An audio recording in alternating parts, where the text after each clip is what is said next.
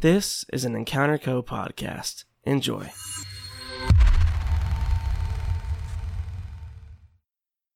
So, you finally watched Nort I know I need to watch that movie, Mom. That's why I made this podcast. Matthew Yeah, you said your name and then I say mine.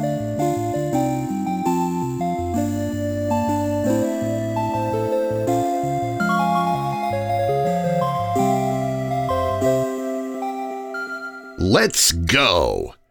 Hello, welcome back to So You Finally Watched, a uh, movie club podcast where two dudes watch a movie and one of them hasn't seen it and the other one has. And it's infuriating that they haven't seen some of them. And that's the thing. Welcome to the show. my name's my name is Nort.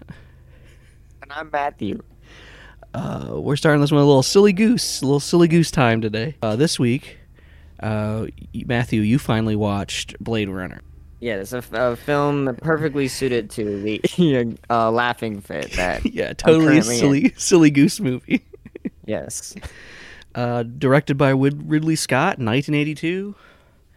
and I Um, wasn't even thinking that Ridley Scott was the guy who did Alien, and he has all this huge background of movies. Yes, of I, awesome movies. I love Ridley Scott. Uh, Alien is one of my favorite movies of all time, so it makes Mm-hmm. sense. Uh, and fun fact before we even get started, they used some of the props from Alien in this movie. Nice.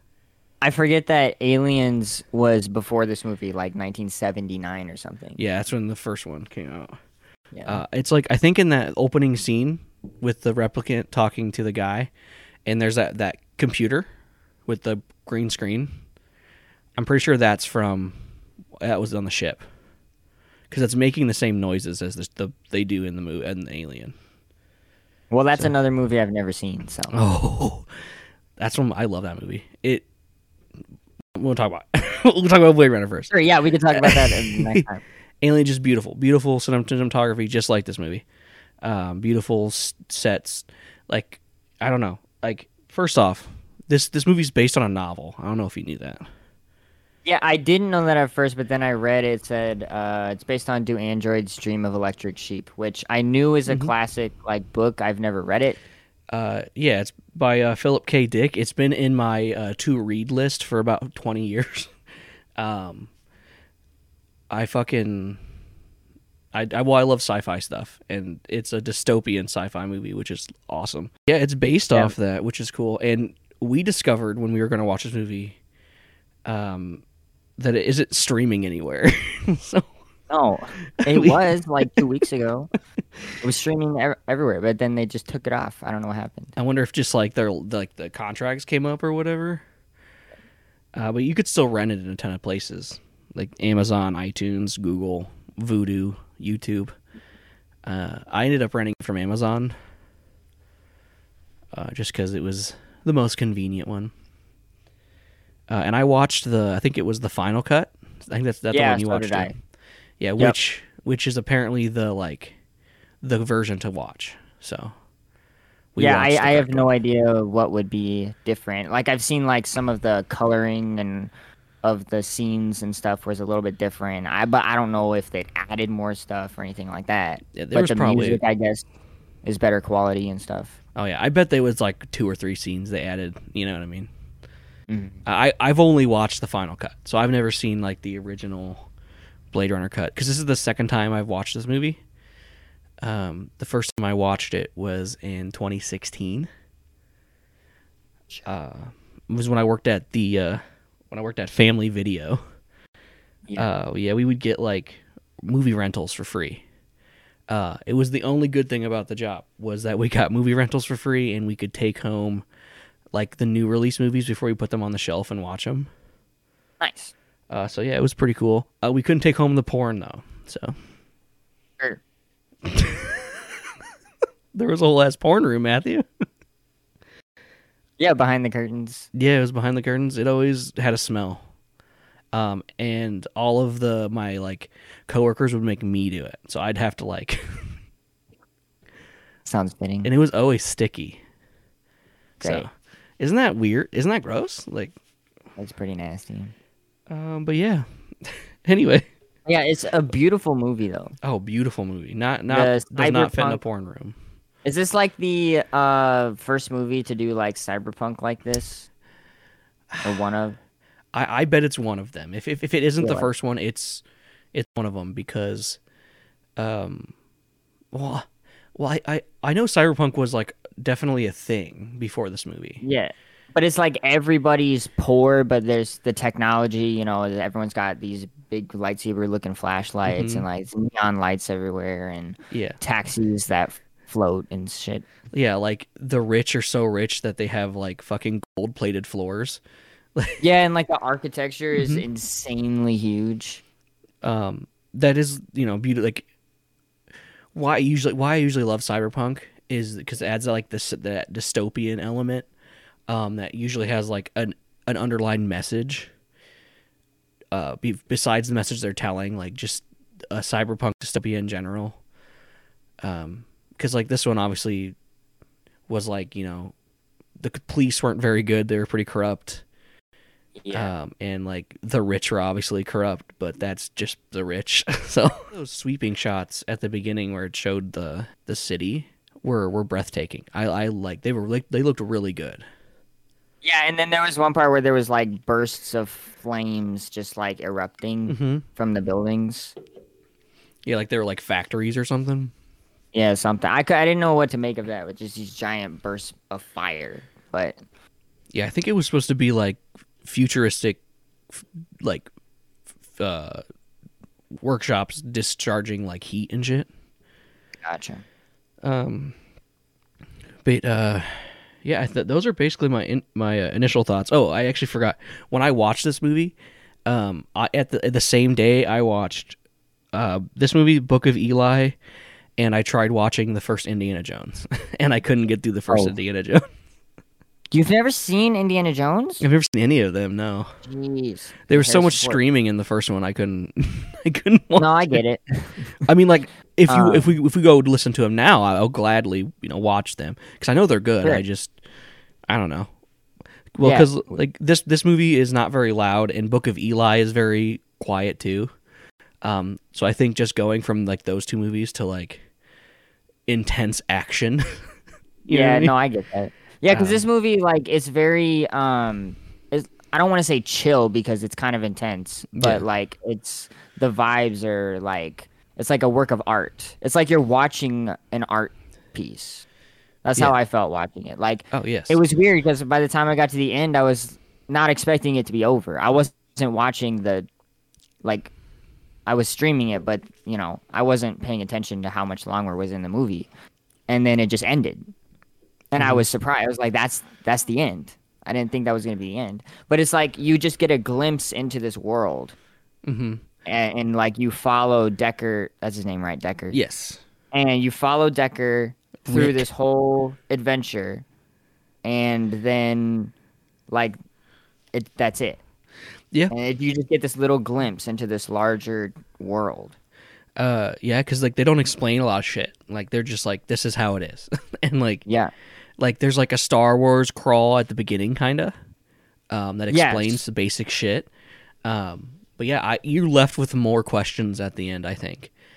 Um, which which is And which is in this movie, this movie did not go the direction I thought it was going to go. So I've never seen this movie, obviously, but I saw the first 15 minutes of it, and I thought that this was going to be like, um, Deckard's personal like insightfulness of like who am I? Where do I come from? Like I thought he was gonna like cut open his wrists and see if he was like a robot or something. Like Mhm. that's what I thought was gonna happen.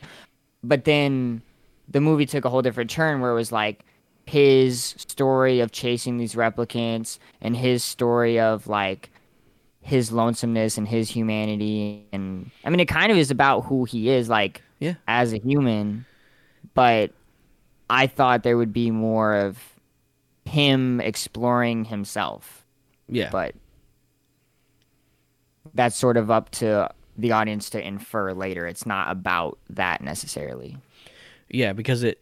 You mean, I mean, what do we get at the beginning for Deckard? That like he likes noodles and um Well, he's an alcoholic. it, well yeah he's an alcoholic noodle lover who's an ex cop slash blade runner right like Yeah. like blade runners if you guys didn't watch the movie blade runners are like these like specialized bounty hunters that hunt replicants who have gone like haywire um because like the replicants start to develop human emotions um Yeah. and they usually lash out and kill people because people treat them like slaves or like robots so like they don't treat them like people even though they develop these emotions eventually and they become people in my opinion at least um Yeah, yeah, exactly. And then the Tyrell Corporation, who creates the replicants, knows that the replicants start to become more human, so they develop a failsafe where they only give them four year lifespans, so Mm-hmm. that by the time they're starting to develop emotions, they'll just die.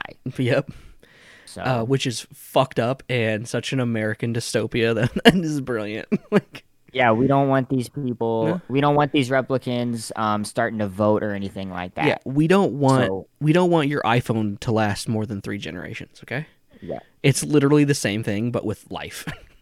basically. uh huh.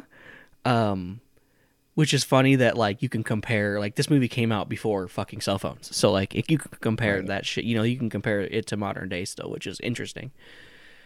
Um, but what else? Yeah, so Decker, you know, gets called, gets or gets forcefully taken back to the police station. Um, uh, and by oh, if you get Rick Deckard is played by Harrison Ford, like a young Harrison Ford. Um, which I guess if you don't know anything about this movie, you wouldn't know. But uh, Fresh off of Star Wars. Yes, fresh off of Star Ford. Wars. Um, and he's like, I don't do that anymore. To I think his name's Bryant. I think that's the police chief's name. Um, he's like, Hey, I don't, I don't do that anymore. And the police chief's like, Well, you kind of have to. And they kind of imply like they know something, right? Yeah. Like they kind of blackmail him, right? Yeah, it's like I, I don't exactly know what um do they say do they give him a reason why he has to or does Decker just believe that it's different this time they're gonna like kill everybody or no, because they they they say something like inferring like if you aren't one of the cops, you're nobody. Yeah. Uh, so it's like they're threatening to take away his like tenure that he has. You know what I mean? Um, because like he's not a cop anymore, but he still gets the respect of a cop. I'm assuming. So I think that's what they were threatening because they never it never comes out what he did or didn't do. You know what I mean? Um, because there's a couple people that directly ask him if he's ever killed a regular person by accident, and he says no. So, you know, it's not that, right? Yeah, and and that's actually I thought maybe that he did later in the movie, but mm-hmm. he, he didn't because he's like the best Blade Runner. He never makes mistakes. No, I guess is why they really want him. But the quote is, "You're not cop, you're little people." yes, Right? If you're not if you're not a cop, you're just little people. You don't mm. matter. Yep. Which which implies a lot because like, um, it seems that like people are like don't people are leaving Earth like they don't want to live on Earth anymore. Yeah. Because yeah, like it looks like mo- other colonies. like everything's like a desert. It looks like it like everything's just fucked up, uh, and there's no animals anymore. They're all they're all replicate animals.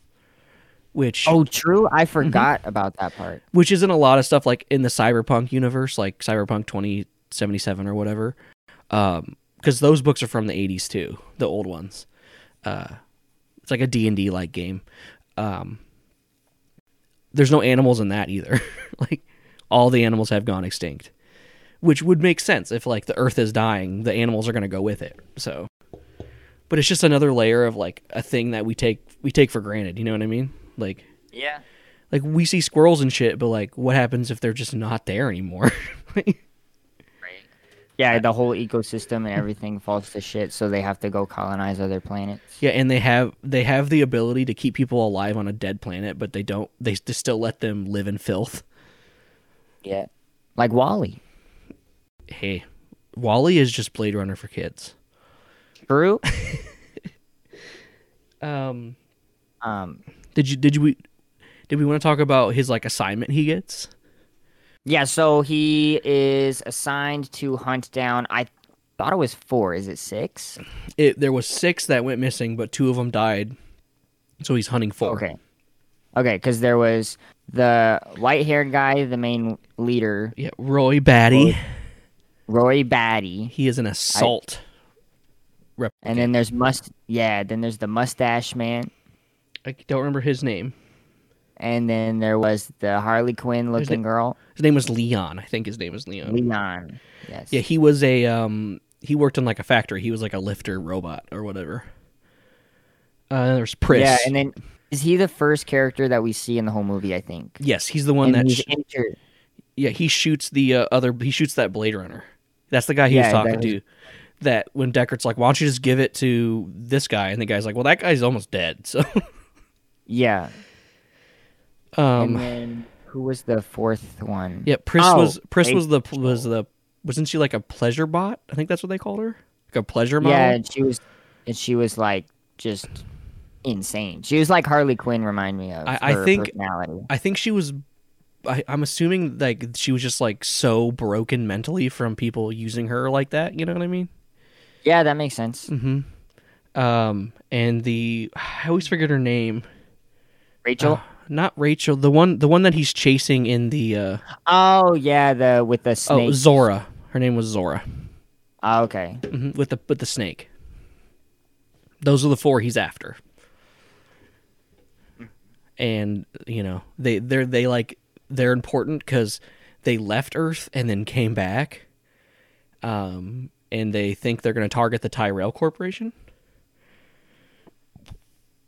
which is the corp that made them. Yeah, and then they spend they uh about halfway through the movie, or probably a little bit more, they end up finding the Tyrell Corporation leader Mhm. because he wants to live longer. Yes, that's a good scene uh, that I will we can we can talk about later because I, I thought it was for sure. well done. Um, but yeah, they, he does eventually get him. I don't think. Yeah. yeah, he does. uh, His goal isn't to get him, but he, he to get information, but he's not happy with what he gets. Um, Yeah. so yeah, then Deckard goes off, right? Deckard just like He just goes on the hunt. yeah. Um, oh, we forgot to mention this is set in the year 2019, so Oh yeah. it's set set four years ago. the distant the distant future of 2019. Yes. Do you want to talk about Rachel? I really liked Rachel. I thought she was a good character. Yeah, it's it's like when I first saw her, I assumed that she was probably a robot, but I mean, obviously you don't know. Um, but then it's Decker's talking to her like she is a robot, and then she like she knows that she's not a replicant. Like that's what she believes. She knows she's real. But then he interviews her and asks her like a hundred questions. He figures out that she is a replicant, and he tells her, "You're a replicant." And Yeah. then she just like doesn't believe him at first, and then she starts crying, and then Har- and then and then Decker, I almost said Harrison Ford. Decker feels bad, Yeah, and he's like, "Oh, it was just a joke. I'm sorry. I'm sorry. It was a joke. That's not. I'm just lying. I'm just kidding." hmm And then I thought it was. like crying. I, I thought it was interesting because they do the test in like the big office, right? That we were talking, the fancy office, um, and he's with the leader of the Tyrell Corp when he does it, and like, like you said, it took him hundred questions when it normally only takes thirty for him to figure it out. I don't know if you Yeah. caught that. Yeah, yeah, which I thought was like, oh, that's that means he had doubt, right? Like it took him a while. It took the best Blade Runner to figure it out. Um, yeah. Cool, because it implies like the Tyrell Corporation is like trying to make them Mhm. even more human than they already are. and like, like she's an experiment. And like it begs the question of why. You know what I mean? Like Why, why? they do that? Yeah. it's like it's like they're just doing it to see if they can do it. It's like Well, and- there's no re- like because like the, from how they set them up and how they're used in society, there's no reason to try and do that, right? Like especially when they treat them like property, right? Right. Yeah. I I don't know. It, it's either just a mad scientist or um, I'm assuming you've not seen, but maybe you have the show Westworld. I've seen the first season of I've seen the first half of season one. Okay, yeah. So Mhm. I was obsessed with that show for a while, That's a and good without getting into a big tangent, I thought that this movie might go a little bit that route, but it didn't. No. Um, where like there was this whole I've seen all four seasons of Westworld and it gets a little crazy at the end. But so I thought it was gonna go kind of that route where you figure out like why they're making these replicants or but all of that is just left for the audience to infer, which is cool. Like which which is almost more realistic, right? Because like Yeah. evil people don't really have reasons sometimes to do shit. You know what I mean? They're just like, "Can I do it?" You know what I mean? without thinking of the implications that it would oh, have on Oh, Yeah. all or not even giving a shit about the implications. Because I don't think Yeah. this guy gives a shit. No. Like it's not going to affect him. You know, he's gonna, he's in his his golden palace, right? Yep. Um, what was that guy's name? Tyrell. Is it, what, what was his last name? Did he have a first name? I don't even remember. Um I can check. uh, Eldon. His name was Eldon, played by Joe Turkel. He reminded me of um that guy from Willy Wonka. Um Willie? Slugworth. Oh, Ludworth. For sure. Um uh in between scenes there we we get to see Roy Batty for the first time. He's all cryptic and shit. Like the way he talks is like poetic, right? Like Yes. uh, which He's is kind of a badass. brilliant. like cuz Yeah, because like what's more human than poetry? exactly. Um That's and how he speaks. I, you can notice like the difference between like the different replicants. Like he definitely uh, struggles a lot with empathy, unlike some of the other ones don't. You know what I mean? Um, like because I think because the things he's seen, he says like he's again he was like a soldier one, so like he's seen some terrible shit. Um, yeah, and he's definitely the most cruel out of all of the replicants to humans.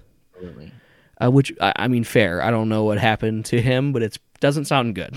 so, uh, but then they like harass an old man in like a a an ice building.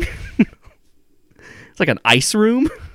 Do you remember that? It has I'm like trying to remember what you're talking there's like about. eyeballs and jars and shit. like, Oh yeah, he Mm-hmm. because he's the one who created his eyeballs. yes, he's the one that's making the eyeballs. Um, and then that guy Do you gives know them who a that name. guy? What? Do you know who that guy is? The actor. He looks very familiar. He's a voice. He's huge in voice acting. He does all of those. Like if you listen to like his accent, Yeah. he does all of that voice acting. He's in Kung Fu Panda. He's in Mulan. oh, He's in all kinds of stuff. And he was good. Again, most of the actors in this movie were good. I thought they all Yeah, did pretty sure. pretty good. Uh, and they give him a name, which is only I only bring up because it's important. They give him the JF Sebastian. Um, Yes. Um, and then JF Sebastian is, um, like who is he? He's does he a replicant maker? Like was He- he hired by Tyrell? he is a genetic engineer for Tyrell. He, I think he's the Yeah. lead genetic engineer. So he's the one that like writes their code. Like their Yeah. their code is is DNA. Like they're like flesh and blood. Like you know what I mean? Like they're like flesh and blood mixed with circuitry.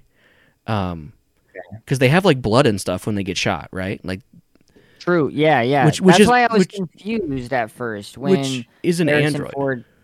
Yeah, when Deckard kills Zhora, when he kills Zhora and she falls to the ground and there's blood everywhere, Mm-hmm. and I was like, did he mess up? Like, is that a real person? Yeah, And I- then I think like that was supposed to make him because he questions it at the end of that, right? Like he's like, "Oh no, was this Yeah, the person?" And I think that's like a implies. I think he knows that he did the right thing, but it he says it. It always gives him the shakes. So he's talking to Rachel later. hmm He said it always gives him the shakes. He hates it. Like he has PTSD from killing all these replicants because it makes him feel like he's shooting real people. And he he he, he refuses to admit it too. So like Yeah. he does. I mean, he does kind of at the end, but that's beside the point. Um, but yeah, no, he JF Sebastian like, yeah, because I don't know if you know what like an android is in theory. Um, it's like the perfect combination of technology and like biomatter. I guess I've never thought of it like that. Like when you say the word android, I just think of like a humanoid robot. No, you you know, because like a robot's like C3PO, right? Um, sure. Well, okay, but like made of circuitry, but designed to mimic and look like humans from the physical appearance. Uh, yeah, I mean, here I'm gonna I'm gonna look up the official definition of android to help us out here. Um, since we were talking about Westworld a second ago, like if you cut open a Westworld thing, like you'll see, like that it's made up, that it's not real, but it looks like a person. yeah, uh, like so, like they robots can look like people too. Like, um, let's see. I mean, Google just says it's a robot with a human appearance, but That's what I. Mhm. Um, is a humanoid robot or other artificial being often made from a flesh-like material. So, like normally, in in my experience with like sci-fi and stuff, they usually classify androids if they have like fleshy bits, right? Um, so like Yeah. the Westworld people have like a flesh on the outside, right? Like they're like Yeah, um, but like fucking um, like R two D two is not an android, right? He is he's a robot, even though like they have intelligence and self awareness. Because robots can have that still, but not be an android. Um, okay. because then we're getting into like AI shit, right? Like AIs aren't flesh, but they can have their own thoughts, like especially in like the high level sci-fi shit, where they can like fly, like compute stuff and everything. Like iRobot. iRobot's another good example of, but they they purposely made them not look too human, like the, that company did in that movie, Yeah. because they wanted to keep them as like second class citizens, right? Yeah. yeah, after we see all that and we get like Deckard and Rachel's scene where he's like, "Oh, I'm sorry, you're not you're not a robot. like we're good. I'm lying." Uh we he does some like fucking 1980s enhanced shit. I loved it. Yes, and, and I. I wrote that. I wrote down. Wouldn't it just be easier to use a touchscreen? yeah, it would. and it's like all analogy, like you hear like the analog noises. like it's so funny. Yeah, it's like he's telling it like go to the top right corner and enhance fifty percent. Go to the bottom left and and I'm like, why did touchscreens not invent yet? Like just show him like using his little fingers and zooming in. Did they not? That technology didn't exist yet. They didn't No. know that to zoom in you would pinch your fingers together. Yeah.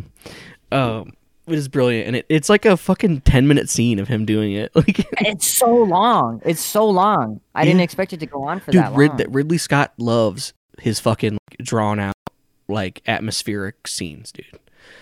Yeah, Um, I, I noticed there are some that are really cool, but this one it was just like I, I was like, what is he looking for? But he was just looking for evidence of where the replicant was. yeah, he finds Zhora in like in like a mirror in the back corner of the picture, and it cracked me up when he like printed it. He's like, I need a hard copy, and it prints off a blurry ass Polaroid. like, like the picture on the screen was way better than the Polaroid. Like my wife Christiana was like, "Why are you laughing?" And I'm like, "That's fucking so silly." um, I thought it was super endearing. um, but yeah, and this is where we get to him. Like he goes to talk to her, right?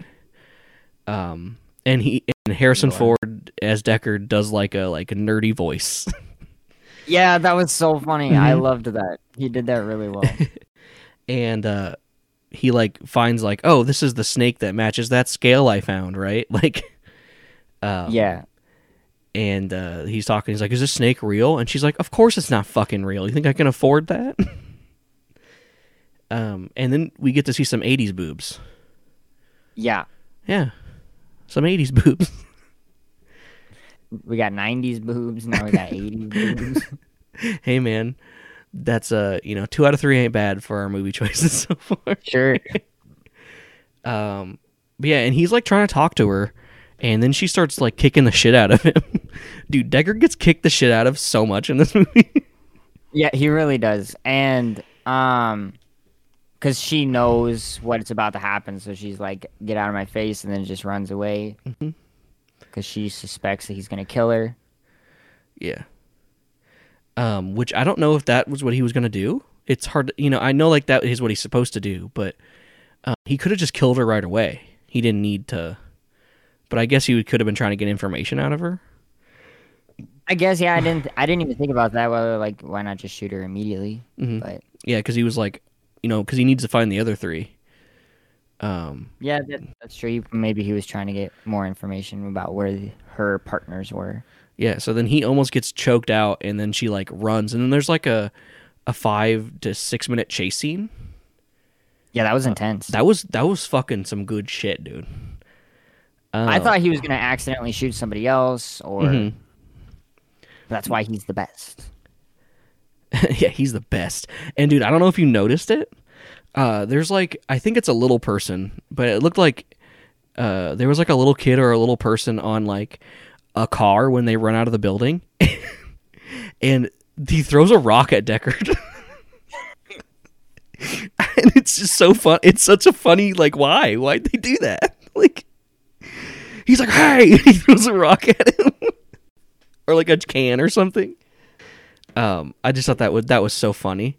Uh, like not because it was a little person, but just because like it's such a random bit. Like it's like a two second scene, and like Ridley Scott was like, "We that needs to happen. He needs to throw a can at him." Your name? Phil, get up there, There and throw that rock. throw that rock. Uh, but yeah, and then he shoots her like three times. Yeah, to make sure that she's dead. Well, she keeps running. she keeps fucking going, dude. Um. yeah, and he's like fucking not happy about it.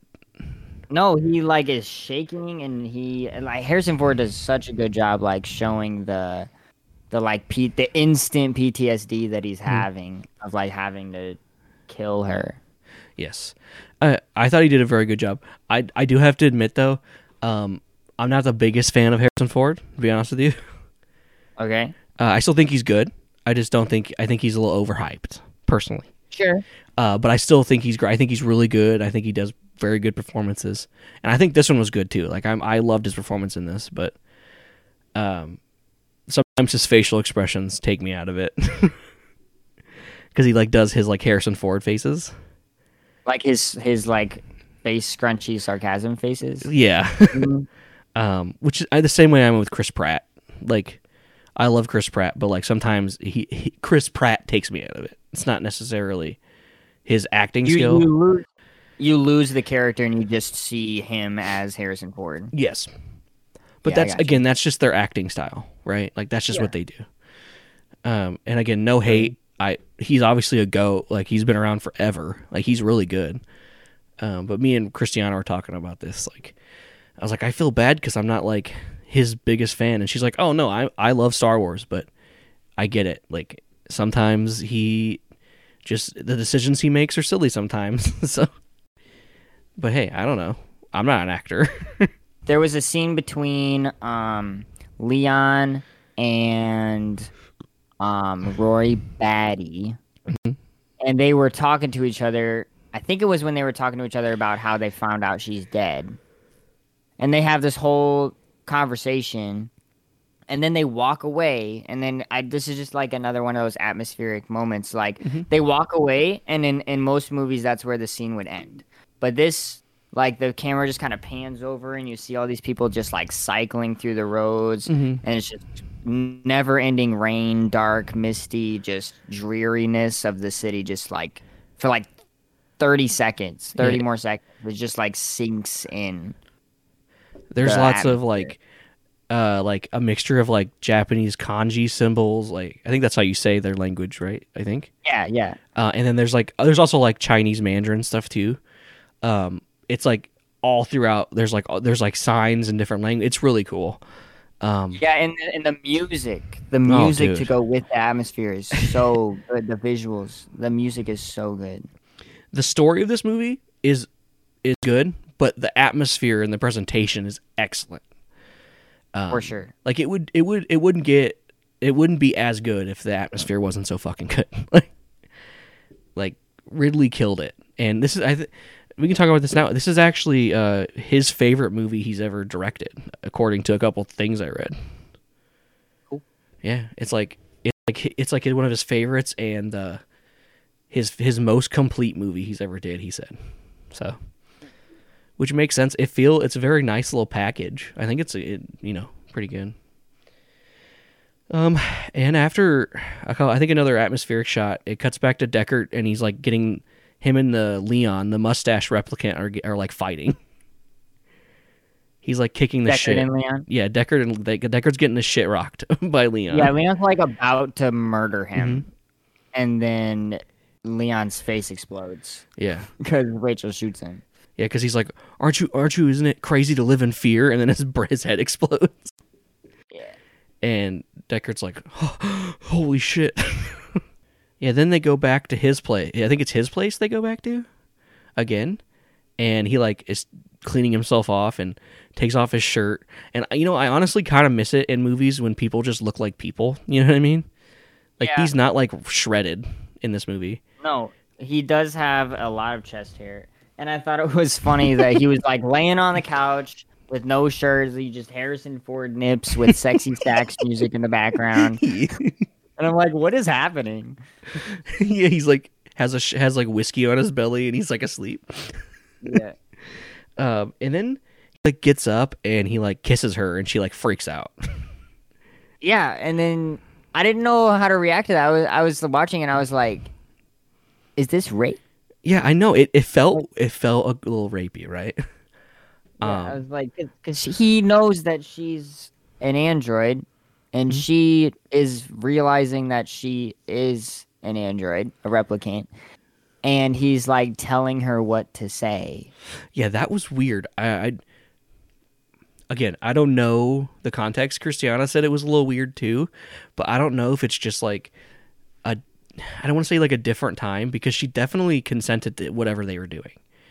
Um, Yeah.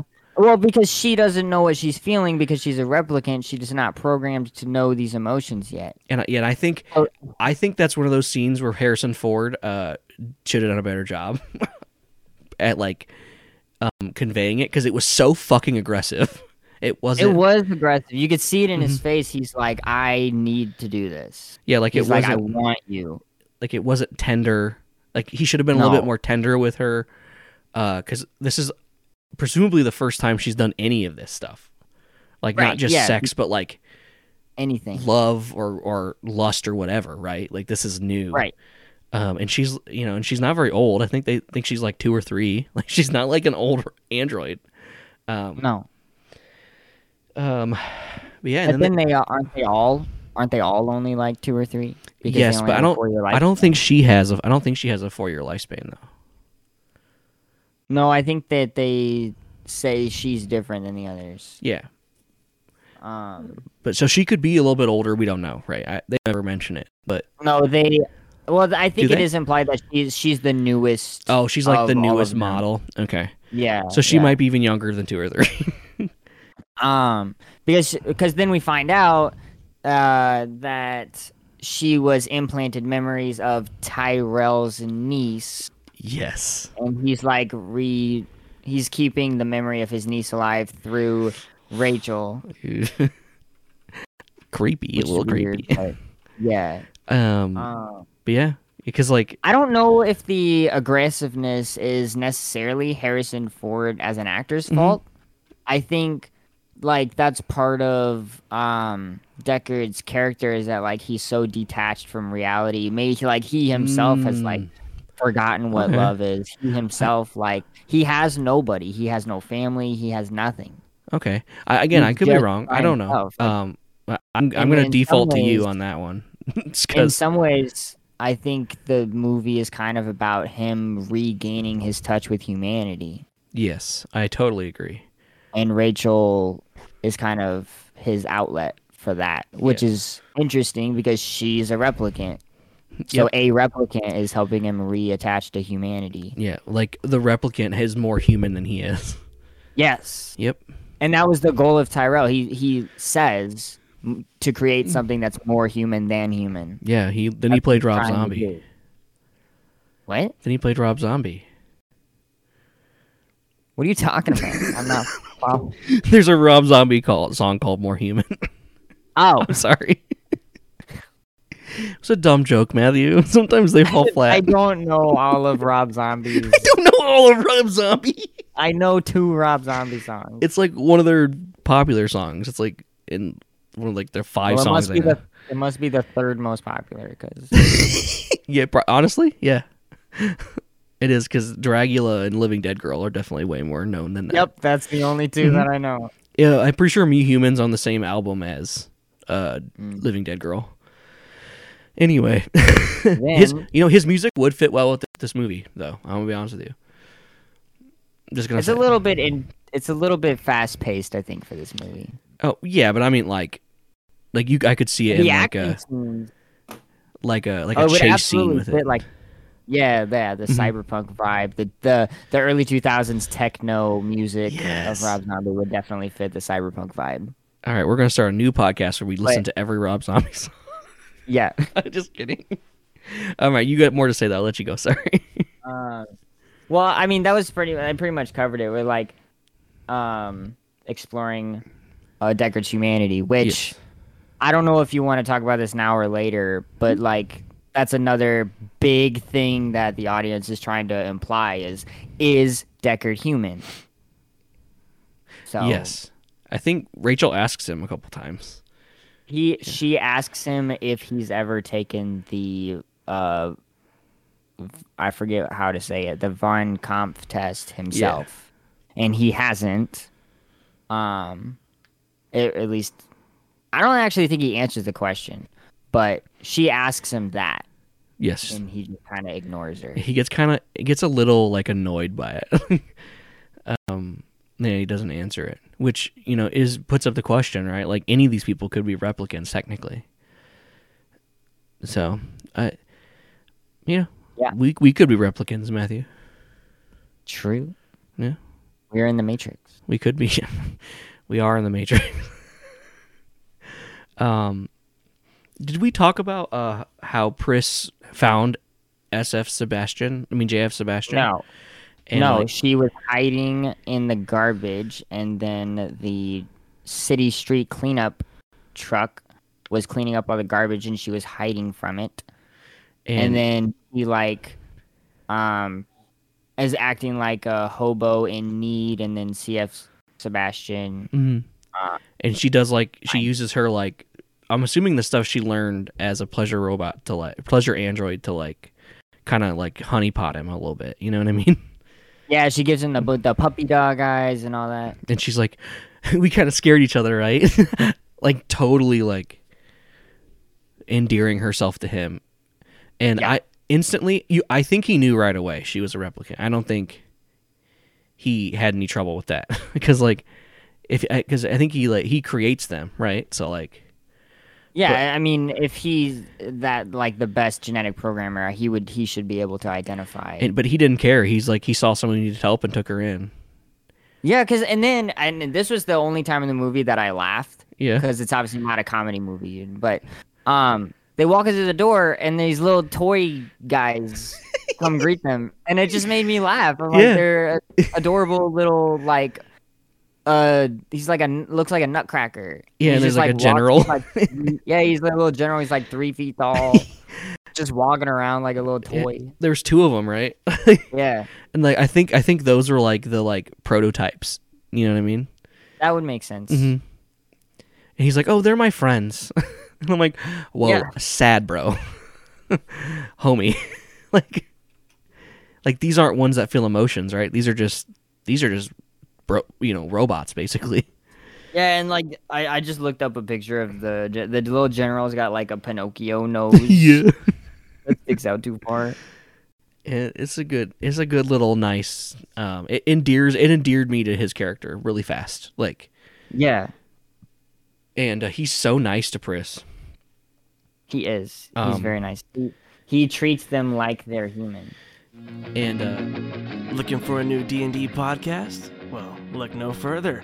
The Encounter Table is a D&D 5e E comedy podcast about four unfortunate teens taken by an evil dark wizard and thrown into his own sick and twisted game of Dungeons and Dragons. New episodes come out every other Wednesday. But that's enough of me though. Let's meet the cast and characters. Jordan Maka as Clarissa Coldshore. I think we should do a team vote. Who thinks we should go get potions? Raise your hand, verbally. Verbally raise your hand. Luke Godfrey as Scott Travis. Yeah, be scared, bitch! Fuck, my voice just cracked so hard. That was perfect. Fucking hell! America's DM, Mike Galato. Dex is like petting Who just this fucking crab. shit their pants. I swear. Guys, I, I, I, Who was I, that? I need to, I need to run off real quick. I'll be right back. no way. he Did Otto actually actually just shit himself pissed on record? himself. Jola Joyce as Preston Adeline. I feel like I could die.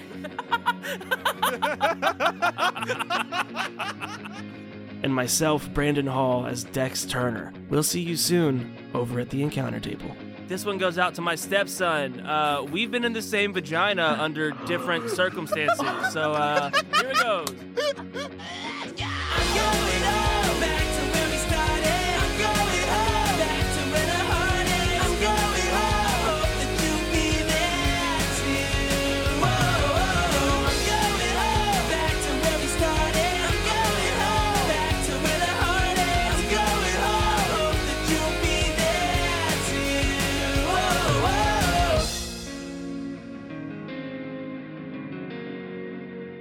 And uh and then eventually uh Roy shows up.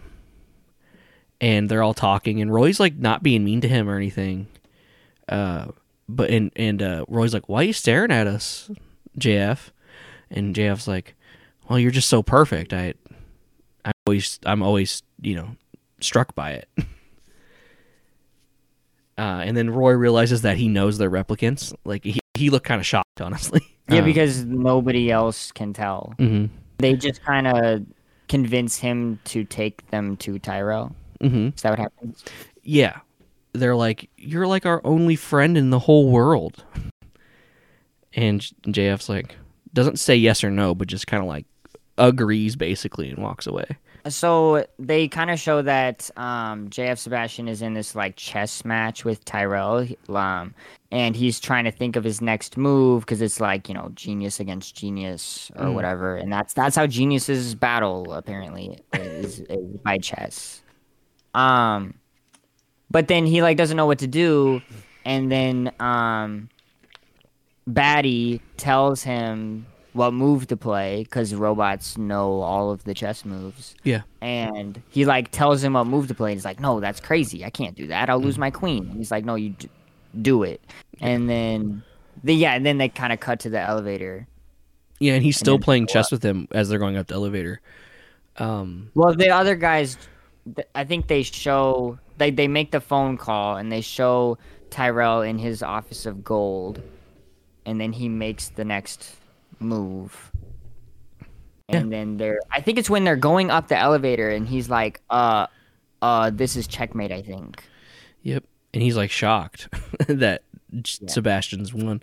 And I think it proves that I I think it was Roy kind of proving that he's not just a murder android, right? Um, like which would make sense. Like you would want someone who is um, on a battlefield to know tactical moves, um, which chess is very tactical, and there's like hundreds of moves, and like I, I've never got into it, but I've seen people like beat someone in two moves or whatever. So like, or yeah yeah, whatever for you know Um, what I mean. But like, Yeah, I, I got really into chess the last couple of years, but I I have always wanted I want to see if there I didn't look this up, but like if there was a a chess person who like looked up their game to see if it was like legit because a lot of times movies get it wrong yeah, because movie directors don't know how to play chess. Tyrell loses the chess match, and then they open the doors and he's like, "Oh, he that they're here." He did not expect them to be there at all, obviously. yeah, but he Um, but- recognizes Roy too, like right away. Yeah. And I, to go back to what you were saying, I, I didn't think of this when I was watching the movie, but it, that is true. Like he's not just, um, he's not just a murder robot. Like he's, he's capable of deep thought and, like you said, strategic. and he um, loves planning. Pris. Like he has love. Um, it's just not. I think it's there's just no love Yeah. for humans anymore.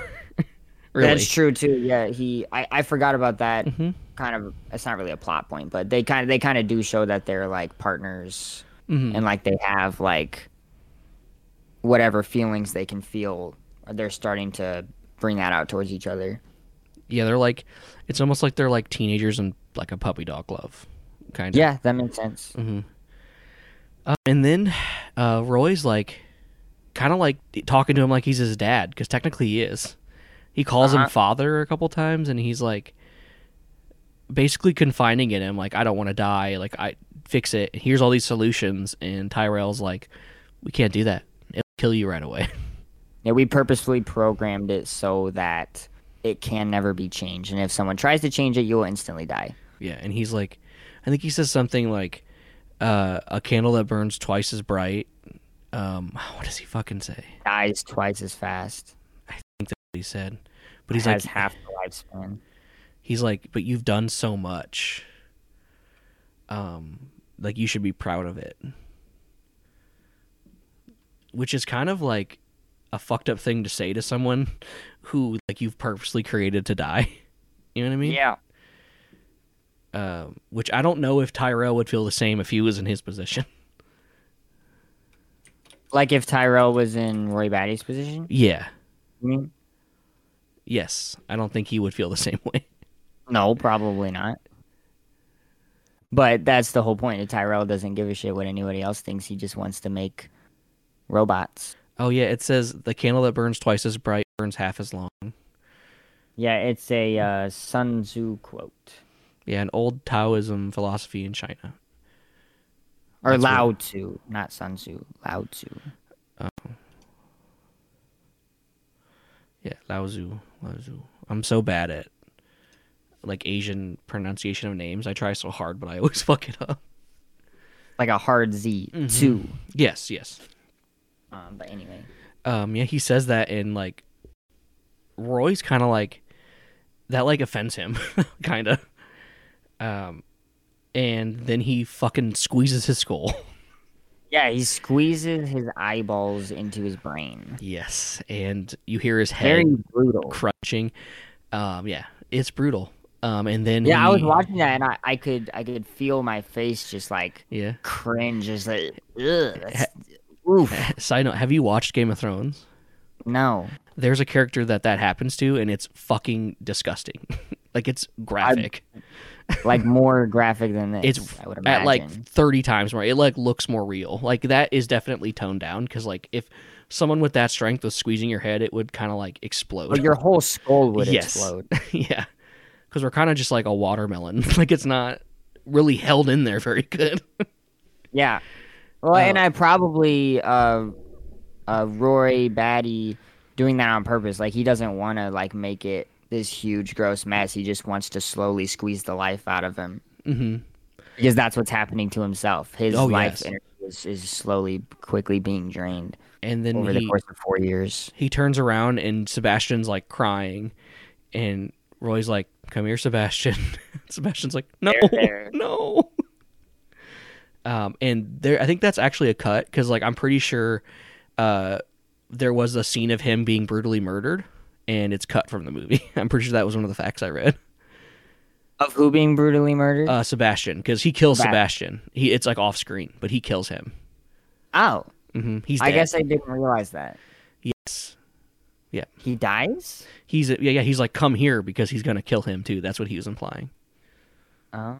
Mm-hmm. I mean, I I'm pretty sure. I mean, that. it. He kind of did the thing where he was gonna kill him, like it looked like it. Yeah, it says, yeah, he's dead. I, Mm-hmm. I did not realize that he died. Yes, and I think there's like a cut there, right? I think they cut the scene because I think it was too graphic. Um, like nowadays, it wouldn't be too graphic, but for the '80s, it probably was too graphic. Uh, yeah, and he kills him, which is sad. the only character I was kind of sad about dying was him, Yeah. because I mean, he did help the evil people, but he was doing it to try and fix the disease he has, because he had like degenerated cell disorder or whatever they called it. Oh, yeah, JF Mm-hmm. Sebastian had that. Yeah, and he had like makeup on him that made him like wrinkly, which was I thought was cool. Yeah, that was a good, because he's, he said he's only like 20 something. Mm-hmm. But he looked forty. Yeah. It was very Uh, off putting. But yes. it's, it's, I mean, it, it's fitting because it mirrors the, the replicants. They, Mm-hmm. they don't get to live as long as they would like to. Yeah, and I think that's why he has so much empathy for them too. You know, Yeah. uh, good character that died, but uh, you know, I, I kind of figured that was gonna happen because I just couldn't see Roy just letting him go. Uh, if he's mad at them, mad at them for doing it to him, you know, uh, Yeah, like he he is the reason why he's alive. Like he created his code and everything. and he's the one that probably developed the thing that makes him die fast. Right. Um, yeah, then we cut back to Deckard, and he's heading to JF's apartment finally. and Pris is like uh, all painted up, and he, she looks like a mannequin, which I thought was such a cool scene. Yeah, she just pretends to be one of his one of his like lifeless creations, or I guess they're not lifeless, but he pretends to be. She pretends to be this mannequin doll. Yeah. And Which, it was so creepy, dude. Oh, that creepy. scene creeped me out. That's- like I was watching this whole like 10, 15 minute long scene of the chase scene and all that, and I was like, I, I was watching it, and I'm just thinking, I'm gonna have nightmares about this, legitimately. good a good a good sci-fi movie has scenes like that in my opinion like the like yeah, it was like it dark- turned into it turned into a horror movie. yeah it, like it's a thriller i think it's technically like a sci-fi mystery thriller so that makes sense that you felt that way because it was definitely creepy but uh, i'm kind of numb to that shit because i've i see so much sci-fi and read so much sci-fi that it's kind of all in there um but it is definitely was was spooky it was supposed to be spooky because Oh, absolutely. she starts doing flips and shit and like screeching and is kicking the shit out of him again. It's like the, the fucking fourth time he's gotten the shit kicked out of him. Yeah, which which side note is why I don't think that Deckard is a replicant because the replicants seem to know how to fight pretty well. Well, they just like they have such a brute strength. You know what I mean? It's like Yeah. it'd be like a brick wall punching you in the face. That's basically what's Right. happening. But then Um, I guess begs the question like how could he survive it? So, you know, I think a lot of them they weren't they were trying to kill him slowly. yeah. They were all kind of toying with him, Yeah. uh, except Zhora. Well, Zhora was trying to kill him, like straight up. Um, Yeah. But the other ones were like trying to monologue first. um, and uh, then he shoots Pris, and she fucking like seizes on the floor. Dude, it's that so that scary. was that Yeah, that was so it was genuinely terrifying. Like I was I, I got goosebumps watching that. I was just I I can't even imagine how that actress did that. hmm Like it looked horror it looked horrible and painful. Yeah, and Deckard is just in horror watching the whole thing. He's like, "Fuck!" Like, Did he shoot her again to make her stop?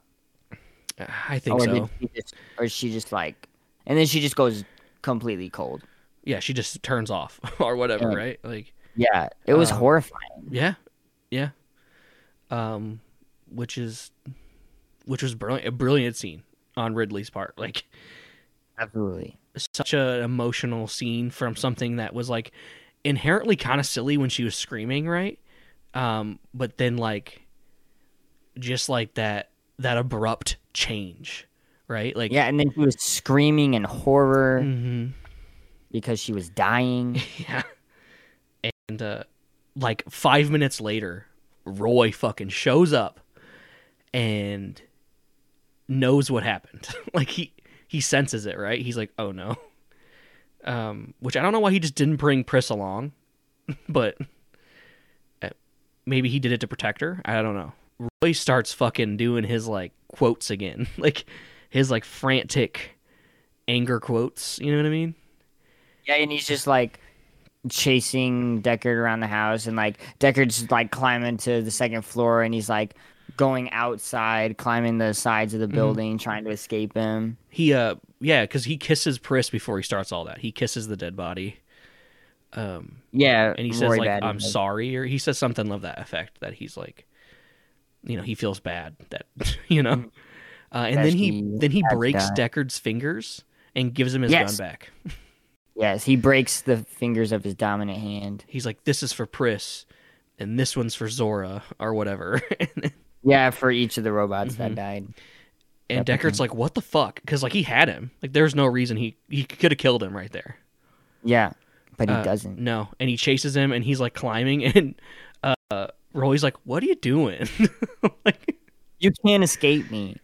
But before that, there was there was a scene where like Deckard was in the bathroom, and then like Roy just like through. smashes his head through the through the tiles hmm by the bathtub. yeah, it is.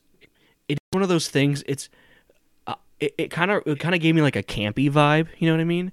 Like it was Yeah. scary, right? It was like a campy horror kind of thing, like silly, but like in reality pretty scary if that happened. like, Oh, absolutely. uh, which is my favorite kind of horror, by the way. I love like campy shit, like Cabin in the Woods, for example. Fucking love that campy shit. So I good. haven't seen anything like that. That'll probably be my Halloween choice, so we'll get to watch it. Yeah, and then we get a scene as Deckard's climbing. Uh, we it, we see uh, Roy's hand is starting to shut down in the bathroom. His hand is starting to shut down. Yeah, remember he's like he's like like stop, and his fingers are like clenching, and he's like not now, and it's like turning like pale white. And, Oh yeah, because he's got those weird fingernails and everything. yeah, and then he shoves a nail through it to stop it, and it's fucking gruesome, dude. I was I was not understanding. I I guess I thought he was shoving a nail through his hand as like a weapon. No, I think he was trying to like awaken the circuits or something. Okay, that makes sense. Also, kind of was like a, a slight uh, Jesus metaphor too. Felt like. Yeah, I re- I read about Mhm. that and I was like, I I did not catch that when I was. Yeah, because if it, you look at his left arm, um, it's like t- starting to like go like black. Um, I did not catch that. yes, I didn't catch it the first time I watched it either, and then the second time through, I noticed it, and I told Christiana, and she's like, "That is extra scary." like I pointed it out or whatever. Um, but yeah, he, he like shoves a nail through it, and it like wakens his hand back up. Basically, I don't know why, but it did, and he's like, it hurts him when he does it too. Like they feel pain, which is also kind of Yeah. fucked up that they like made them feel pain. if you think about it, like I Yeah, oh, definitely to make them more human. why though? I I don't know. um, So and no one else can tell the difference. yeah, and then Deckard jumps and like starts to fall off a ledge. Um, Yeah, and then he's hanging there for dear life, and Deckard's like got this look in his eyes, like, "Oh my god, this is the end!" Like he's freaking out, and then he slips, and then Roy Batty quick reaches down and grabs him by the wrist and saves, Saves him, him. and pulls him pulls him back up. one of the line. I, I, there's a line that Roy says that I fucking adore in this scene. Yeah, you take it away. Um, he says, "Quite an experience to live in fear, isn't it? That it's what it's like to be a slave." Yeah. God, fuck, fuck, dude. Such a. That's so sad. I, first Wait, time I wait. watched it, I cried. I did. I can't say that I cried. I Um. I I just like let myself get sucked into shit, dude. like I'm a oh, I'm a absolutely. total I was too. I was too. I was uh, all in. uh Android robot shit. Instantly, I I'm gonna love it. like I sim- I sympathize so much with the thing that's not a thing right now. Yeah, that's how I felt watching Westworld. yes, me too. Me too. That's actually why we I had to stop because it was a little too much I- for me. I can't believe you didn't finish the first season. Uh, we also Wait, di- also didn't want to pay anymore for HBO, so that kind of factored. Oh, in. sure. No, I got you. because I it was like at a mid season and it's like in two months and I'm like fuck you. The whole time, uh, Roy Batty's chasing him, he's howling like a wolf. Oh yeah, I forgot about that. so yeah. so creepy. Yeah, it is. It's very strange, very off-putting. Yeah. But he's like, um, awakening his inner like animalistic instincts, almost like caveman instincts. I don't know. Yeah. but it is weird. Well, okay, okay. So he says, "I've seen things you people wouldn't believe.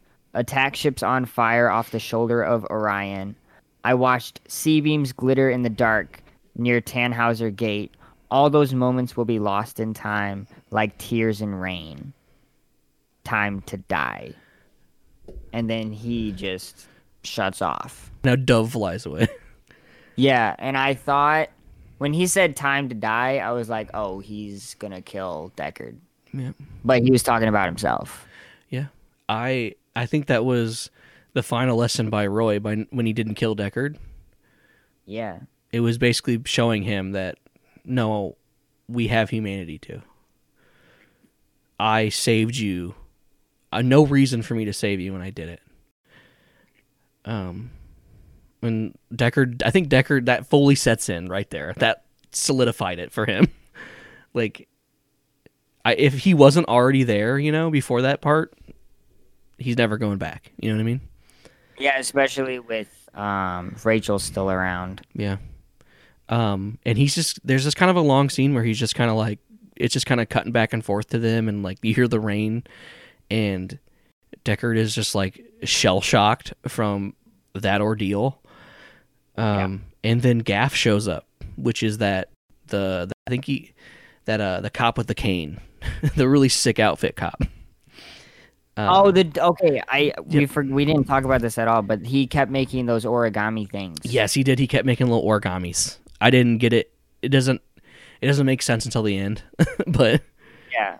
uh, he makes little origamis, and he's like, "So you done, Deckard?" And Deckard's like, "Finished." That's all he says. Uh, and then Gaff says,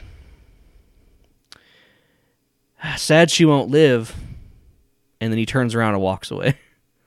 Well, and then he says, "But then again, who does?" Mm-hmm. And that kind of snaps Deckard out of it. You know, like Yeah, I have to go find her. Yeah, and he finds her, and there's like this ten scene. The ten, one of the last ten scenes is like he's looking in the apartment to see if she's dead. Um, because Gaff kind of just confirmed that he knew where she was, Yeah, and she's but just he sleeping. her. Yeah, she's just sleeping. And he's like, "Do you love me?" She's like, "Yeah." "Do you trust me?" She's like, "Yeah." then they kissed. Or play the sound effect. And they kissed. Yeah, they're like leaving, and they find a little origami outside their door. Wait a minute. Hold on. Yeah. I thought the movie ended with Blade Runners coming in and actually like it ended with a chase scene, didn't it? And then the Did movie it? cut.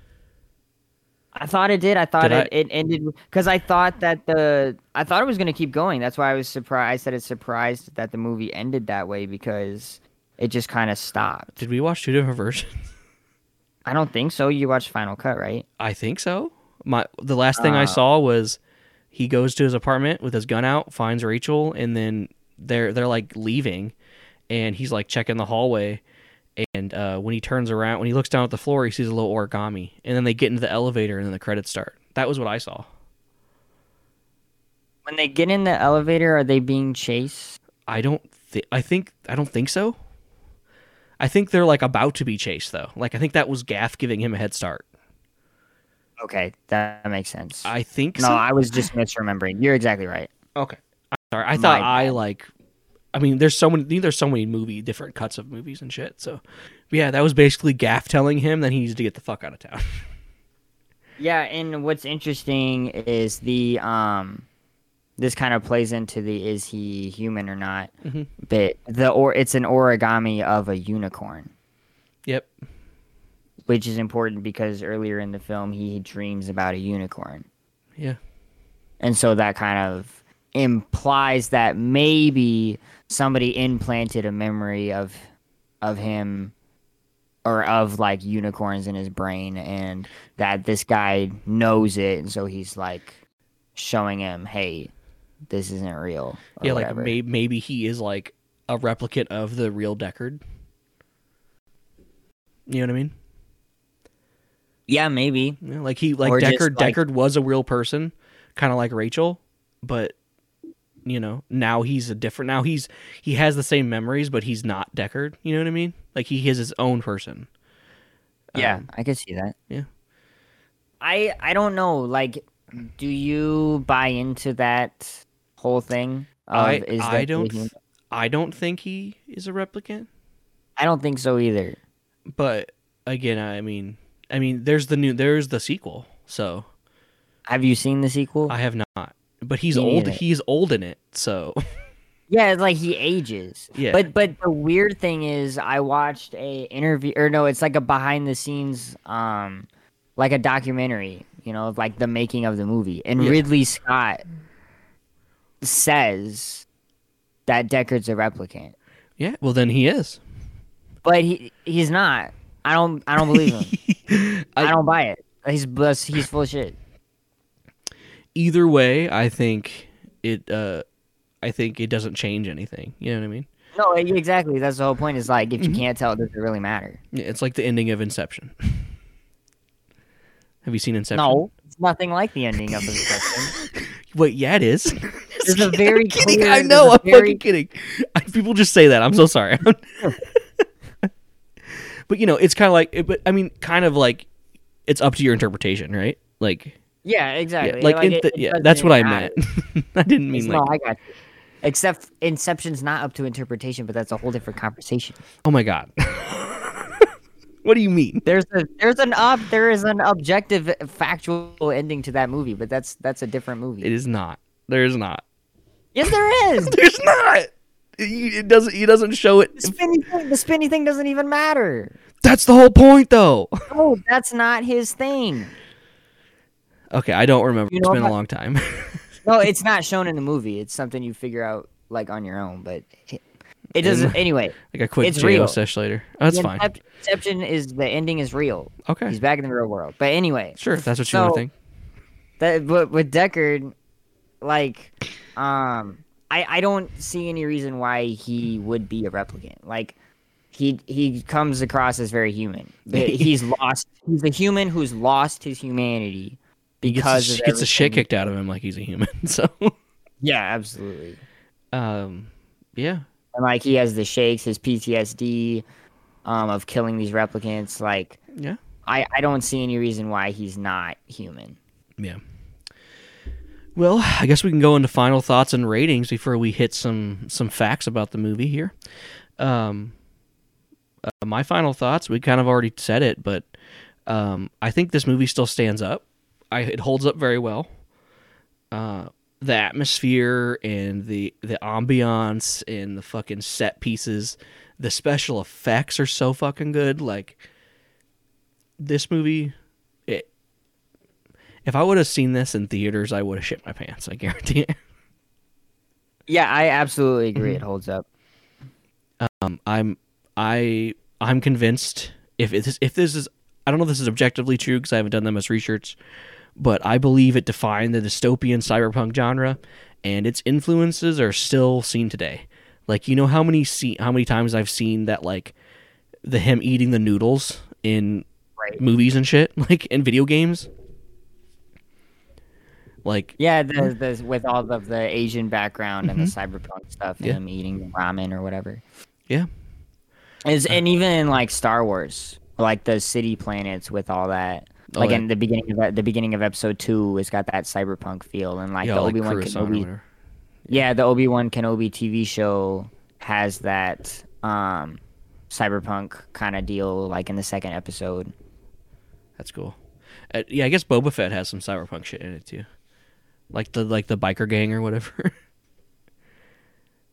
um, but yeah, that that's my final thoughts. Do you have anything else to say before we give ratings? I just really enjoyed the movie. Like I, it, it's like I said at the beginning, it's, it's like you're watching a work of art.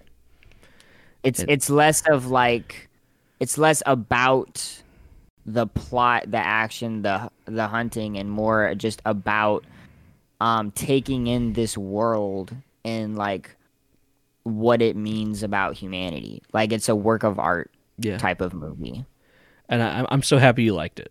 I'm glad. Yeah, I, I, I appreciate those types of movies a lot. A lot of people don't, and they find them like like boring because they want like they want this movie t- to be like The Matrix, you know, yeah, where there's a very clear like um bad guy, good guy, action, really cool stuff happens, and cool stuff happens in this movie, but Oh, like yeah.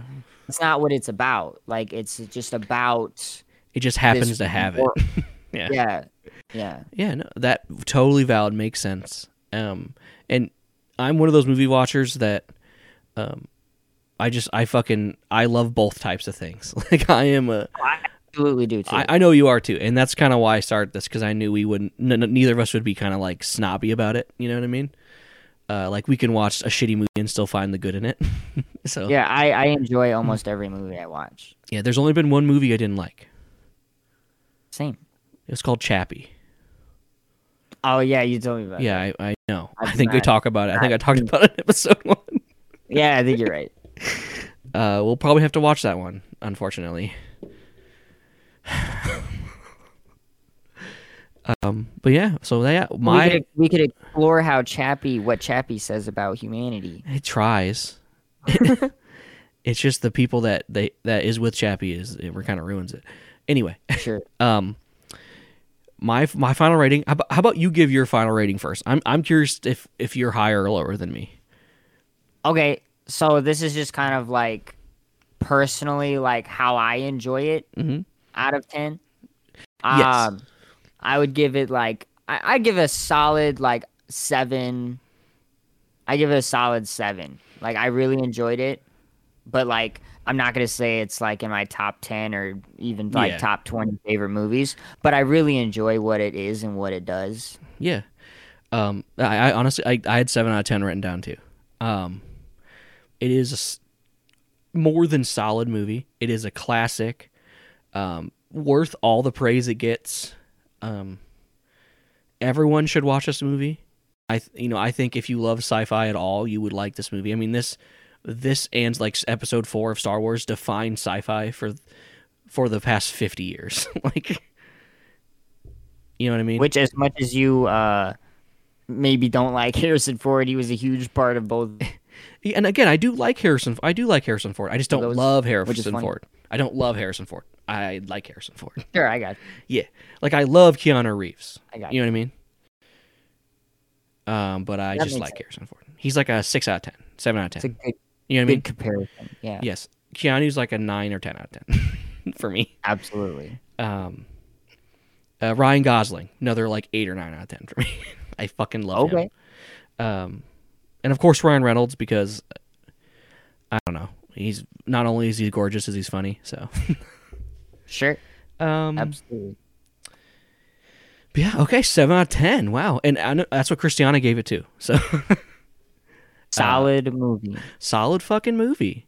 7 out of 10. I would watch. I would watch it again. Maybe not right now. I wanted, but dude, when the movie ended, I wanted to just immediately restart it from the beginning. and watching it the second time, I definitely saw some more stuff that I didn't see before. Yeah, there's a lot. sure. There's a lot to take in. Um, yeah they, these types of um like i say like artsy kind of movies it's like i don't want to call it an artsy movie No. but like it's, it's got a lot of artistry to like the movie is a work of art yeah, and mo- movies are an art form in general film is an uh, art form but this movie particularly really hones into that yeah. It's not like it's not. It doesn't feel like that's what like. For example, like La La Land is going for that. You know what I mean? Yeah. Um, I'm trying to think of another movie that's going for kind of that kind of thing. tree of life i don't know if you've you ever go. heard of that movie I've never seen it, but I know what you're talking about. yeah uh, that that movie's meant to be A lot of like movies that win like uh what is what's that big oh award? sure What's it fucking called? oscars Yeah, like Oscar movies are a good example. what is that award uh you know what?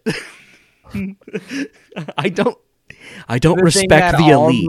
I don't res- trying to achieve. I don't respect the elite, Matthew. I'm sorry. I have a hard time remembering shit about Did this movie win any Oscars? I ha- I actually have that written down if you want to talk about it. Yeah, go for it. Um, I kind of just go through my facts here. Uh, it was rated R, of course. Um, it made it, the budget was 30 million and it made 41.6 million. Uh, and that's because it came out at the same time as like I think a Star Wars movie and ET. like Yeah, I think episode six came out in '82 as well. I think so. I think it, it was it Empire. I don't know. It was one of them. Um, because this was yeah, this came out in June 25th in 1982, 1982, and it was released in the U.S. and Hong Kong first. Okay. So I, I don't know. I don't know if it had an, a worldwide release. I couldn't find anything to confirm that, but um, a fun fact: uh, Harrison Ford fucking hated doing this movie. Really? Yes, he said he, he got surprises me. he got in so many fights with the director.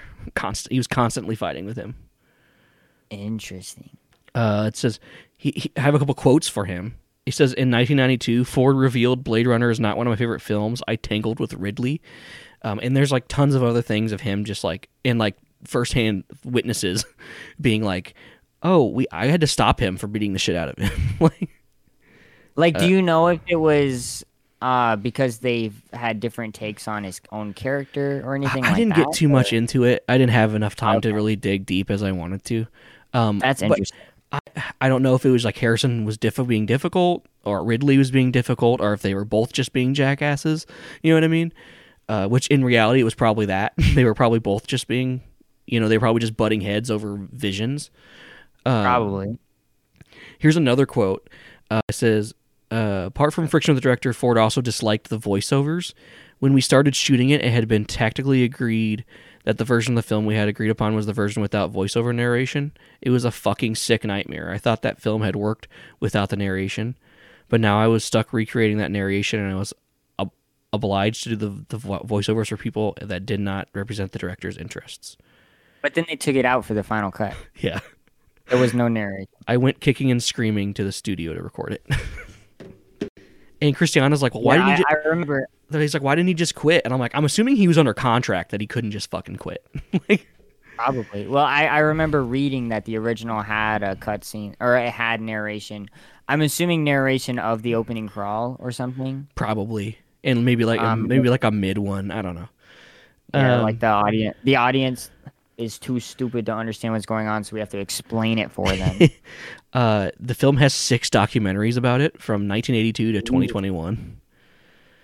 Uh, here we go. We get into some awards here if we want to talk about those. Um, The LA Film Critics Association. Uh, the uh, best cinematography. It won best cinematography there. Uh, it won a Hugo Award for best dramatic presentation. Um, London Film Critics Circle gave it a Special Achievement Award. And these were all in the 80s i'm pretty sure so. Um it it was nominated for two golden globes for best original score and best art direction. Uh no no it was just best original score excuse me.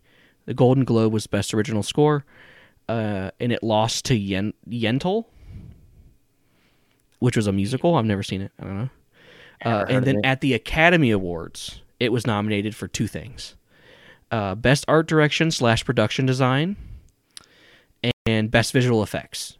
And it lost both of those. um, it lost art direction to the 1982 movie Gandhi, which I've never seen, nope. and it lost visual effects to E E.T. E.T. yeah, Blade Runner lost to E.T. Blade Runner lost to E E.T. Dude, E.T. has not aged well at all. The, effects, the effects of that movie are so clunky. Yeah, I know. Yeah, I, I think it's a worse movie too. I don't. Yeah, that movie just like doesn't hold up. Mm-mm. It's Uh, not a great movie. E.T. was one of the first movies with product placement, though, so that's cool. Yeah, Like an official, pro- like a paid product placement. yeah, Reese's Pieces. Reese's Pieces. Um, what else? Uh, did we talk about how the snake that Zhora had was the actress's pet snake? No, It was a sick. python named Darling. He was real. It was her snake. That's why she was so chill with it. Awesome. Um, in the book, they don't call them replicants. No, they. Uh, I did read that too. Mm-hmm. I don't remember what did they call them. Androids or Andys. Andys. Yeah. Nice. Uh, the screenwriter's daughter was like, "Use replicants, it's better." That's basically the story behind that. I Um, agree. I, I, I, I, I like, I like all three terms, so I'm cool with whatever. I think replicants sounds dope. So, um, yeah, like I said earlier, the movie suffered at the box office because of E.T. and The Thing. Both were in the box office at the same time. The thing is The- a good. I'm surprised that that didn't win anything that year. Yeah, because the the visual effects in that one is pretty good too. yeah, I, I mean, I didn't look up with The Thing or anything, but it, I didn't see it in any of the nominations. So, Yeah, because that's more of like, and not necessarily campy, but it's those type of horror movies you don't usually get nominated for Oscars. Yeah. Uh, oh, here I have another thing with Harrison Ford why he didn't like it. Let's see. Uh, partly because the shoot was so grueling and the changes in post production that were meant to help the movie's chances at the box office. Um, he also famously didn't get along with the director. According to producer Alan Ladd Jr., in the making of Blade Runner, at one point Ford and Scott wouldn't even speak to each other, and by the end of the shoot, Ford was ready to kill him. That makes sense. And he would've- And, and I, I think that um, from what I'm reading here on this Forbes Mm-hmm. website is that Ridley Scott and Harrison Ford have like vastly different takes on Deckard's character. Yes. And Harrison Ford is the one playing the character, so he, he like feels like he should have the say on his own character. yeah. But then And- Ridley Scott is like, "I'm the director. I know what you are." yeah, no, Ridley is like that.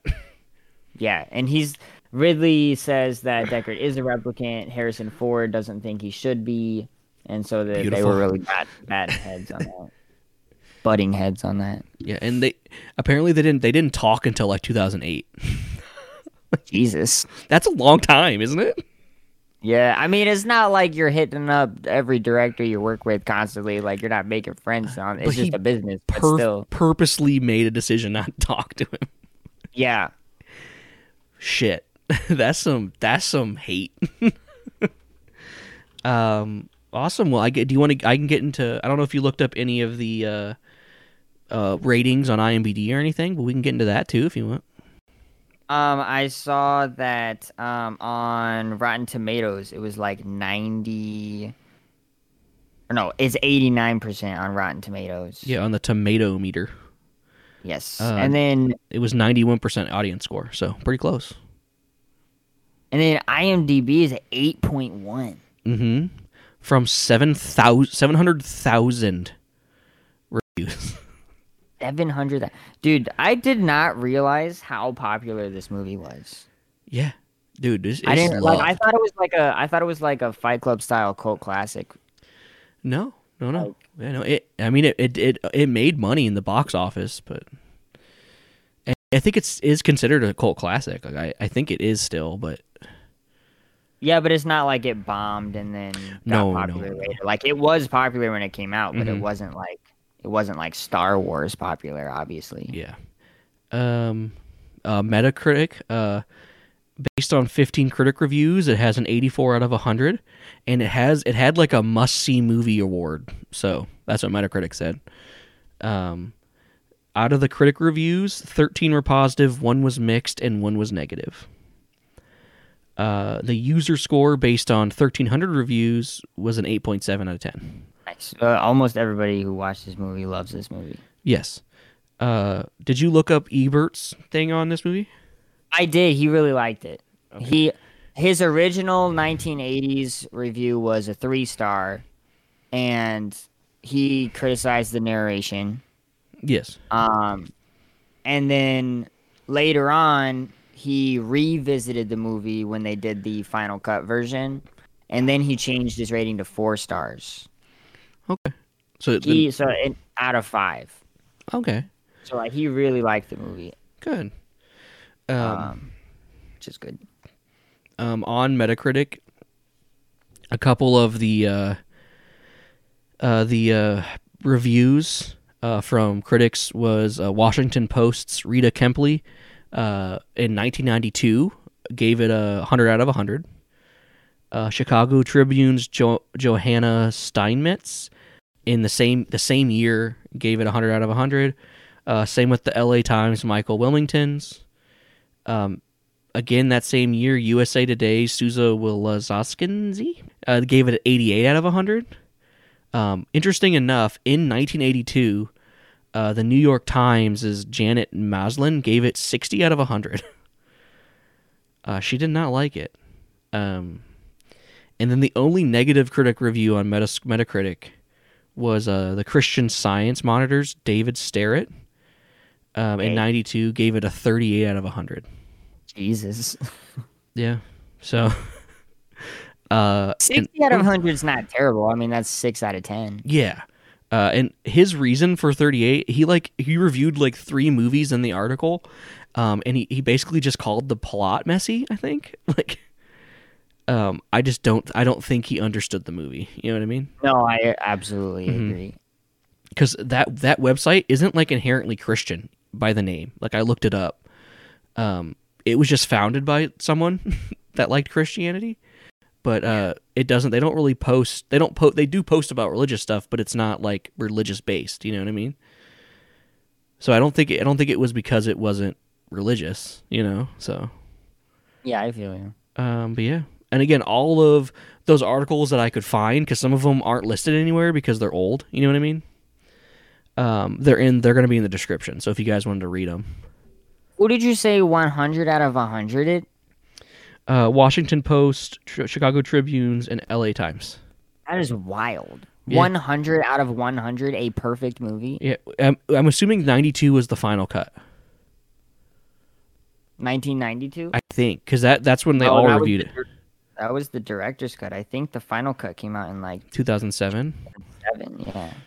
Okay. So maybe they like updated it from the narr. I don't know if the director's cut had the narration in it. I d- don't know. I don't know for sure. I don't think we. Um, c- I don't think you can watch that movie online. I think you'd have to find physical copy of it. of the original. Mhm. I don't because like the only the only one available on most rental places was the final cut. So Yeah, it's like um, when they did the special editions for Star Wars. Like that's just how it is now. yeah, they did. Like they they reback. they went back and took away some stuff, but like the new version is the definitive version. yeah, But Blade Runner didn't go back and add a bunch of CGI stuff. Like they kept it how it was mostly. They just made more artistic changes for the better. yep. Yeah, and then took the narration out.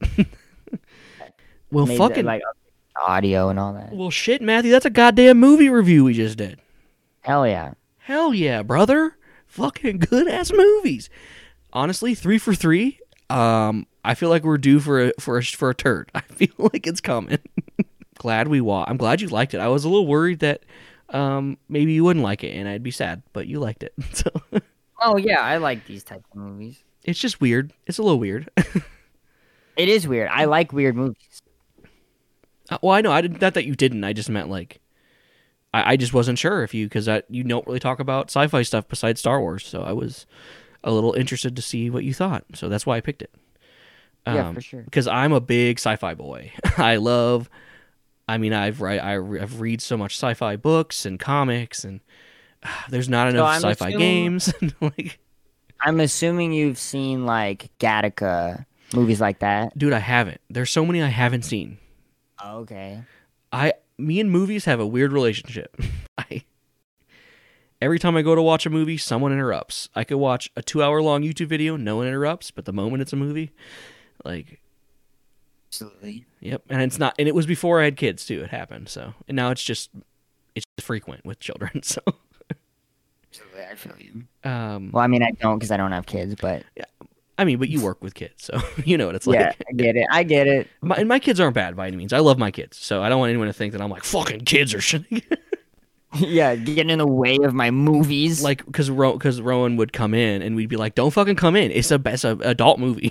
Go to your room." But he's like, "I want to come in here," and I'm like, uh, "No." There was a tit. You do not need to be in here. Go, go to your room. people are getting brutally murdered. yes, Go play with your they're saying curses. Go play Legos. like he just wanted in there because he couldn't be in there. Like he probably did. Yeah, Like, absolutely. it's just how five year olds are. I don't know. And like our one year old doesn't know, so she doesn't fucking watch. So, Right, Yeah. um, Well, like I was only like six or seven years old when I watched The Matrix for the first time, so I didn't know what was going on. It was just fun. Yeah, but yeah, movie is like the scenes are pretty More- graphic. So Yeah, it's pretty it's a lot more graphic. I mean, there's graphic, there's graphic stuff in the Matrix, but it's kind of so flashy that you, you it can be missed. The This Um, if I feel like if a five year old watches Blade Runner, they're gonna have nightmares. yeah, yeah. Absolutely, would have nightmares. Um, but yeah, okay. Did you pick an, another movie? Did you? Because you're it's your Um, choice next. So I was going back and forth. So I like we said we kind of wanted to do like kind of a silly like movie versus um because the ones we've watched have been like really good. Not I I don't know if it's a bad movie. So there's we have, have Rachel bad, showed me this, Rachel showed me this movie called Rat Race, yes, which I have on DVD. okay. So I can I can drive it over to you or something and drop it off, so that you don't have to pay for it. Um, but it, but okay. So, Rat Race. I just want to tell you the cast. So Okay. it's got Rowan Atkinson, okay, um, Breckin Meyer, who you probably don't know, but he's the guy who have you seen the live action Garfield? yeah, Yeah, he plays John. Whoopi Goldberg's in it. Seth Green's in it. Dean Cain is in it. Wayne Knight is in it. So it's got this like big like comedy cast. But the movie is so like dumb. Like it's like a dumb comedy movie. So it really so it's like, like, a like a dark dark comedy. Like it's like a. no no dumb comedy. Oh, okay. Like it's a rat race. Like it's it's like a like a campy comedy. the is it the 2001 one? Yeah, have you seen it? The film centers on six teams of people who are given the task of racing 563 miles from LA from Las Vegas to a Silver City.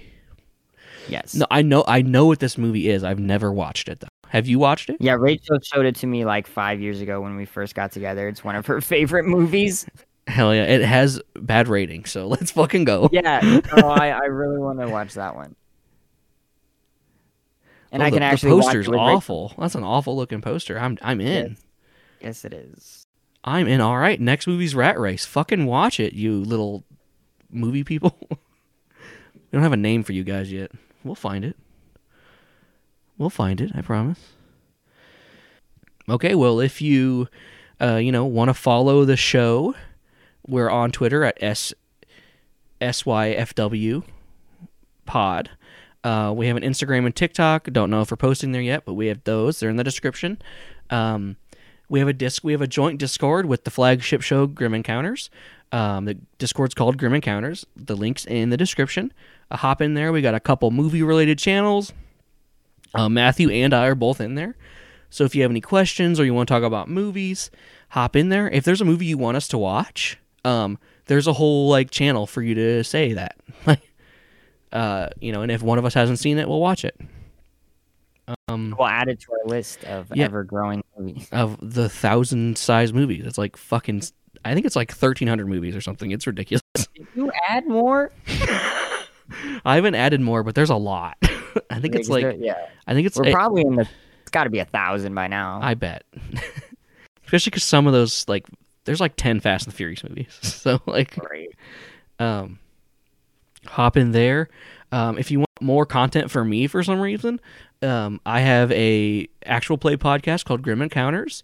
Um, it's a campy horror uh, podcast where a bunch of people that live in modern day Chicago fight evil monsters. Um, so it's kind of like supernatural kind of thing. Um, come in there. I do funny voices, and it's kind of unhinged sometimes, but uh, they like to save people and play characters, yada yada. Um, if you uh, want another thing, another thing for me to watch, uh, I mean, listen to, we, uh, me and my partner, we do a book podcast called Reading Isn't for Kids, where we, we read children's books and review them like they're like f- the Frankenstein but like they're fucking modern classics. um, we also do comics on there sometimes too uh, hop in there, listen to it. Uh, some of those episodes are pretty short, so you can listen to them pretty quickly. Um, that's it for us, I think. Matthew, do you got anything else? no, he no, does. I don't have. A, I don't really have socials to plug for myself personally. No, I mean, you're in Discord, so if they want to ask you questions, you're there. Yeah, absolutely. Um, yeah. Oh, leave us a review on i on fucking Apple Podcast and Spotify, baby. If you leave us five star reviews, um, I'll one of us will read them. We'll read them, and we'll tell you you're a cool person. In two weeks, we're watching Rat Race, 2001 movie Rat Race. Do you got anything else to say, Matthew? Um, I don't think so. I think that about wraps it up. That wraps it up. Okay. All right, everybody. Um, make sure you butter your popcorn. I think that was a good ending right there. That was good. We'll, we'll go with that one unless I hear a better one in Sure. episode one. Whatever. All right. Do you remember how we started? yeah, you said your name and then I say mine. no, I know, but like, oh. what the fuck are you talking about? I think that might be it. so you, you say your name and I say mine. What the fuck are you talking about? Hello.